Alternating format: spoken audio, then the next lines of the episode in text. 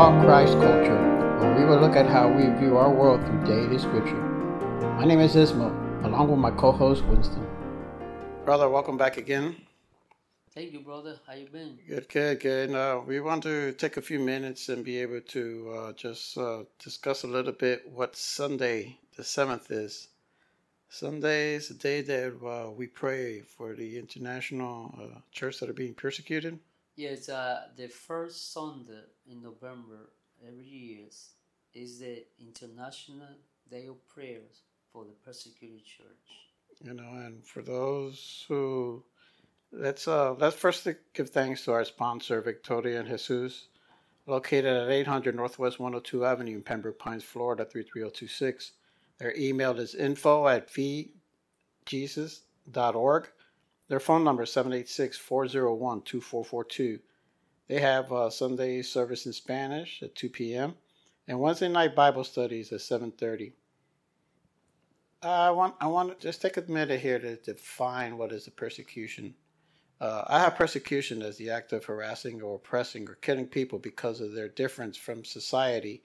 Christians are persecuted because their belief in Jesus Christ as Savior does not conform to the godliness of a sinful world.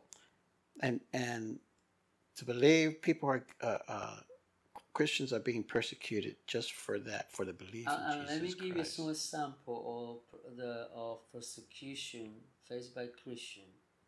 Include, but it's not limited to beatings, physical torture, confinement, isolation, rape, severe punishment, imprisonment, slavery, and discrimination, education, and unemployment. And this is something that we like to bring a, a, warning about this because according to Open Door, who's on you know every year put a list of fifty the fifty countries where you know the most persecution is going on, and they say that it is because you know estimated that three hundred forty five millions of Christians around the world are facing persecution, meaning one in eight one in eight. And what's the number one country or number two?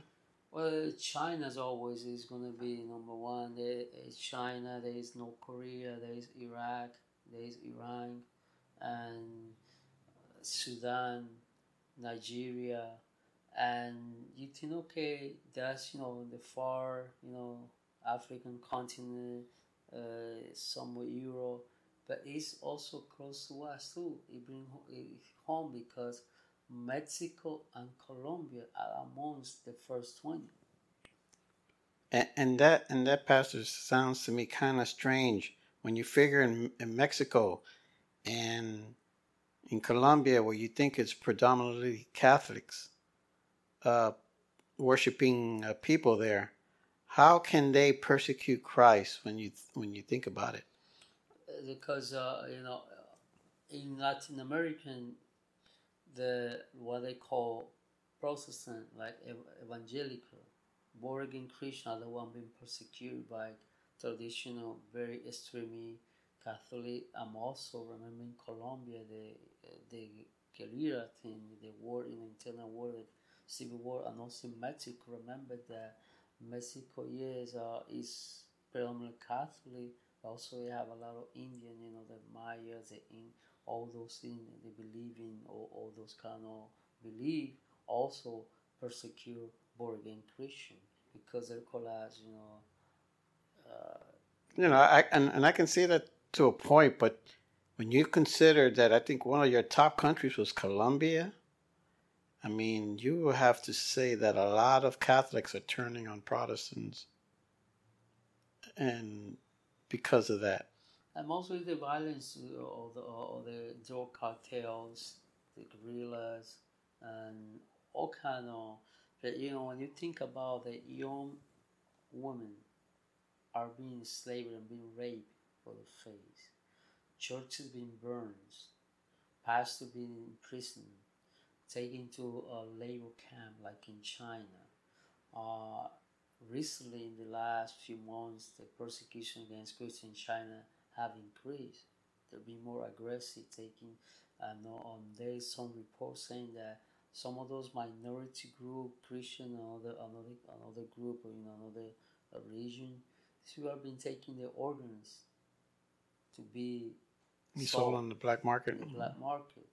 And when you think about that, I mean, it, that's what is important that we understand that we, as most always complain um, where we live here in the United States, we are not really persecuted but uh, like those people are. And it's important that every local church that is uh, should have on Sunday a special time to pray for the persecuted church. And I encourage every Christian, every person that listen to us today, that take a moment this coming Sunday to pray for our brothers and sisters and persecuted. And to the pastor out there listen to us, uh, put that in your calendar that the first Sunday in November every year is the International Day of Prayer for the Persecuted Church. The same thing that we have here, the first Thursday in November, National Day of Prayer. It's the same thing, but this is International Day of Prayer a lot of churches, a lot of congregations, they get together. They this, they uh, organize different activity to bring awareness to the local church about the persecution. And, and and it's that because we have uh, not only just regular church members, we have the missionaries that are out there trying to spread the gospel to those who haven't heard it, and they're they're in danger as well. And you know this is pretty sad, but this has been going on from since the beginning of time, when uh, Cain Cain murdered his brother Abel. You know when they say the righteous the un, the righteous got killed by the unrighteous. Um, And also, let's don't forget that we still have that crisis going in Haiti where the missionaries still haven't been Mm, released. Still haven't been released.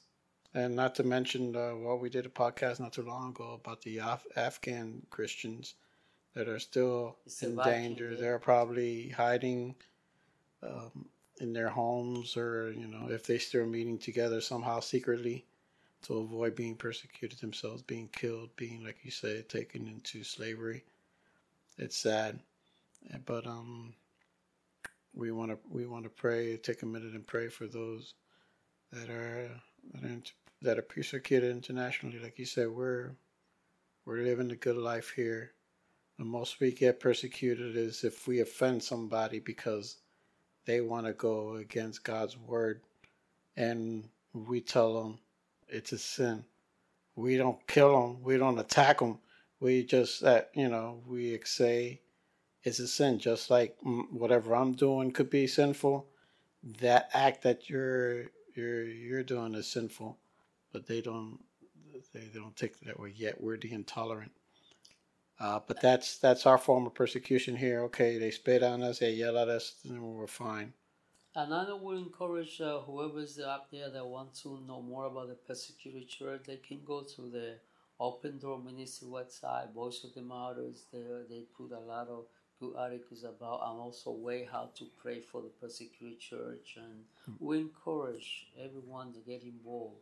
Uh, let's just don't be so selfish in our prayers. There are um, millions, like we say, is approximately 345 millions of brothers and sisters have been persecuted around the world. Voice of the Martyrs is good. There's some good stories there. Um, I mean, Open sad stories, but uh, God praising, God honoring stories about how people have literally given their lives for it. Um, thank you, brother. Let's uh, turn a minute now and, and pray. Heavenly Father, we pray that you just come and, and hear the prayers of your people, those that are being persecuted, dear Lord. Uh, we pray that you give them courage and strength to be able to sustain any kind of persecution that they are facing, dear Lord. That the, that the power of the Spirit guide them and direct them in directions that they need to go so where they stay safe and still with the with the conviction of the spirit be able to uh, touch the hearts of the other people who are going to find it strange that why would they serve a god like you when they're being asked to die? Uh, i know it's a, it's it's a hard it's a hard concept dear lord but only the spirit of god can make them see that dear lord. And we pray that these missionaries that these churches and these individuals, uh, pastors, um, because the Bible students can go and be able to relay that message and spread the gospel throughout all this in in these countries like Iran and and Colombia and China, North Korea, where the persecutions are, are high. Lord be with them, and we thank you. We pray that you you uh, just tell everybody, be able to touch their hearts and let everybody know that on the first Sunday of, of uh, November, that it is the International Day of Day of Prayer for those being persecuted. Thank you in the name of Jesus. Amen. Amen. Thank you, brother. Thank you.